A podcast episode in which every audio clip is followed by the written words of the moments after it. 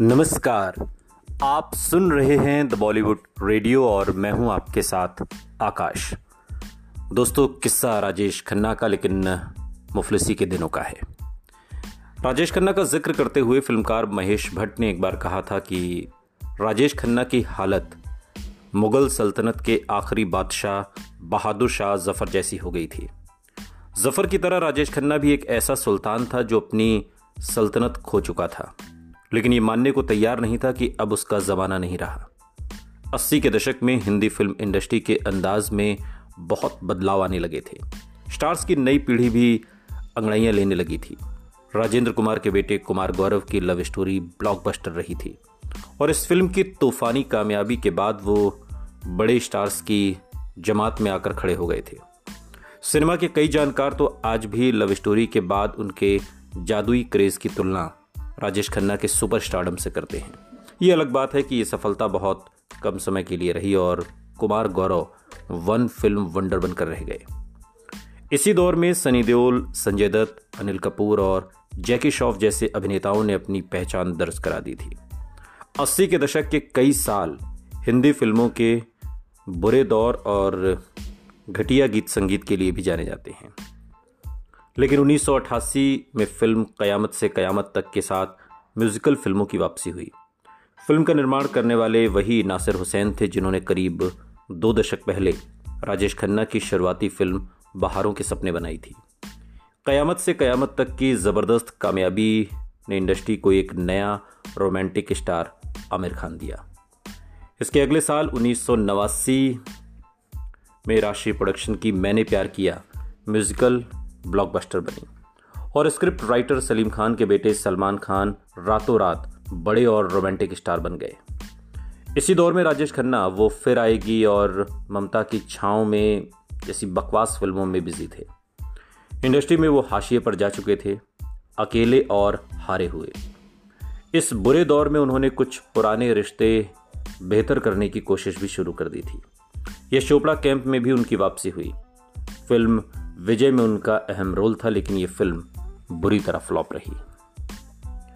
भावना सोमाया कहती हैं कि एक दिन राजेश खन्ना ने फ़ोन उठाया और अंजू महेंद्रू को फ़ोन मिला दिया। अंजू ने उन्हें अपने घर बुलाया। फिर एक शाम राजेश खन्ना उसी बंगले में पहुंचे थे जो उन्होंने एक ज़माने में खुद अंजू महेंद्रू को तोहफे में दिया था और फिर जिसके आगे से वो एक रोज़ अपनी बारात लेकर गुजरे थे। भावना सोमाया लिखती हैं कि जब उन्होंने अपनी गाड़ी गेट पर रोकी तो जैसे वक्त भी रुक गया। पुराने दौर की तरह ही हाथ में सिगरेट लिए काका रूम में आए और अपनी फेवरेट कुर्सी पर बैठ गए। फिर उन्होंने अपना ड्रिंक मंगवाया। पुरानी यादों में डूबी ये शाम बड़ी खूबसूरती से गुजरी। इसके बाद धीरे धीरे अंजू एक एक्स गर्लफ्रेंड से राजेश खन्ना की करीबी दोस्त और राजदार बन गई। साथ ही वो उनके ऑफिस में काम में हाथ भी बटाने लगी। उस शाम के बारे में बात करते हुए अंजू ने कहा, जब हमने 17 साल बाद एक दूसरे से बात की तो मैं मानती हूँ कि हमें कुछ अजीब सा लगा। मैंने पहले की तरह उन्हें जतिन कहकर नहीं पुकारा और ना ही उन्होंने मुझे निक्की कहा। ये बहुत फिल्मी होता। अगला कदम शायद डिम्पल से बात करना था।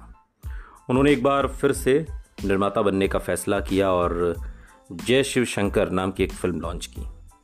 हैरत की बात थी कि राजेश खन्ना ने इसमें अपनी हीरोइन डिम्पल को रखा। ये वही राजेश खन्ना थे जो सालों से बार बार कहते आए थे कि उनकी पत्नी फिल्मों में कभी काम नहीं करेंगी। इस फिल्म की शूटिंग भी पूरी कर ली गई थी, लेकिन ये फिल्म कभी रिलीज़ नहीं हुई। इसके रिलीज़ न होने की वजह भी कभी सामने नहीं आई, लेकिन फिल्म इतिहासकार सुरेश कोहली ये मानते हैं कि इसमें राजेश डिम्पल के कई बोल्ड सीन थे। राजेश खन्ना ने बाद में अपने एक पुराने इंटरव्यू में जिक्र करते हुए बात के दिनों में कहा, मुझे अपनी पत्नी के साथ काम करने पर कोई एतराज़ नहीं था। जब मैंने डिम्पल से शादी की थी, मुझे अपने बच्चों के लिए एक माँ चाहिए थी। मुझे डिम्पल के टैलेंट का कोई अंदाज़ा नहीं था, वरना मैं उन्हें कभी नहीं रोकता। टैलेंट पर अंकुश लगाना तो क्रूरता है। जब तक मैंने बॉबी देखी, हमारी बेटी इस दुनिया में आ चुकी थी, लेकिन बाद में जब मैं टीना मुनीम के साथ रहा, मैंने कहा कि काम करो ताकि कोई मलाल ना रहे। मैं एक तरह से अपनी पुरानी गलती को दोहराना नहीं चाहता था। फिल्म इंडस्ट्री में बहुत से लोगों का तो ये तक मानना था कि राजेश खन्ना इस फिल्म को डिम्पल के नाम पर पब्लिसिटी दिलवाना चाहते हैं, क्योंकि अब डिम्पल उनसे ज़्यादा खबरों में थी। बॉलीवुड न्यूज़ सर्विस के एडिटर दिनेश रहेजा बताते हैं कि उस समय हर फिल्म मैगजीन राजेश डिम्पल के जॉइंट इंटरव्यू की कोशिश में लगी थी। दिनेश ने राजेश खन्ना के इस दौर को बहुत करीब से देखा है। 1990 में वो मूवी मैगजीन के एडिटर हुआ करते थे और दिनेश बताते हैं कि हमने सोचा चलो कुछ अलग करने की कोशिश करते हैं, तो मैं और मेरी सहयोगी फिल्म पत्रकार नीना अरोड़ा ने फैसला किया कि हम अमिताभ राजेश खन्ना के जॉइंट इंटरव्यू की कोशिश करेंगे, जबकि हम जानते थे कि ये दोनों एक दूसरे से मिलते नहीं हैं और न ही फिल्में करते हैं साथ में। दिनेश बताते हैं कि नीना अरोड़ा राजेश खन्ना को अच्छी तरह से जानती थी। राजेश खन्ना सीनियर थे, इसलिए फैसला किया गया कि पहले राजेश खन्ना से इस बारे में बात की जाए। राजेश खन्ना ने नीना की बात सुनी और हामी भर दी। इसके बाद दिनेश और नीना अमिताभ से मिलने गए। दिनेश बताते हैं कि हमने अमिताभ से कहा कि हम पहले राजेश खन्ना से बात कराए हैं, क्योंकि हम नहीं चाहते थे कि ऐसे हालात बने कि आप हाँ कह दें और बाद में राजेश खन्ना इंटरव्यू के लिए मना कर दें। राजेश खन्ना ने हाँ कह दी है। अब अमिताभ ने एक पल के लिए सोचा और फिर हाँ कर दी। ये वाकई इतना ही आसान था, मगर अब हमें एक दूसरा डर सता रहा था। डर ये था कि वक्त के पाबंद अमिताभ तो समय पर ही पहुंच जाएंगे, लेकिन राजेश खन्ना अगर अपनी आदत के मुताबिक लेट पहुंचे तो बहुत गड़बड़ हो जाएगी। इंटरव्यू के लिए मुंबई के सेंटोर होटल में एक कमरा बुक किया गया था। तय समय पर दिनेश की नज़रें होटल की लॉबी के गेट पर टिक गई। ठीक उसी पल उन्होंने अमिताभ बच्चन को होटल के एक गेट से लॉबी में दाखिल होते हुए देखा। उस लम्हे राजेश खन्ना के बारे में सोचकर दिनेश की घबराहट और बढ़ गई, लेकिन तभी कमाल हो गया। बिल्कुल ठीक समय पर दूसरे दरवाजे से राजेश खन्ना ने भी होटल में एंट्री मारी। लॉबी के दो अलग अलग गेट से हिंदी सिनेमा के दो महान सुपरस्टार दाखिल हुए। 17 साल बाद दोनों इस तरह साथ चलते हुए आ रहे थे। वो वाकई एक यादगार सीन था। दिनेश रहेजा याद करते हैं कि उन दोनों को याद करते हुए बताते हैं और दिनेश कहते हैं कि शायद ऐसा पहली बार हुआ था कि राजेश खन्ना बिना लेट हुए बिल्कुल सही समय पर आ गए थे। आखिर राजेश खन्ना क्या सोच रहे थे? वो इस जॉइंट इंटरव्यू के लिए क्यों तैयार नहीं थे?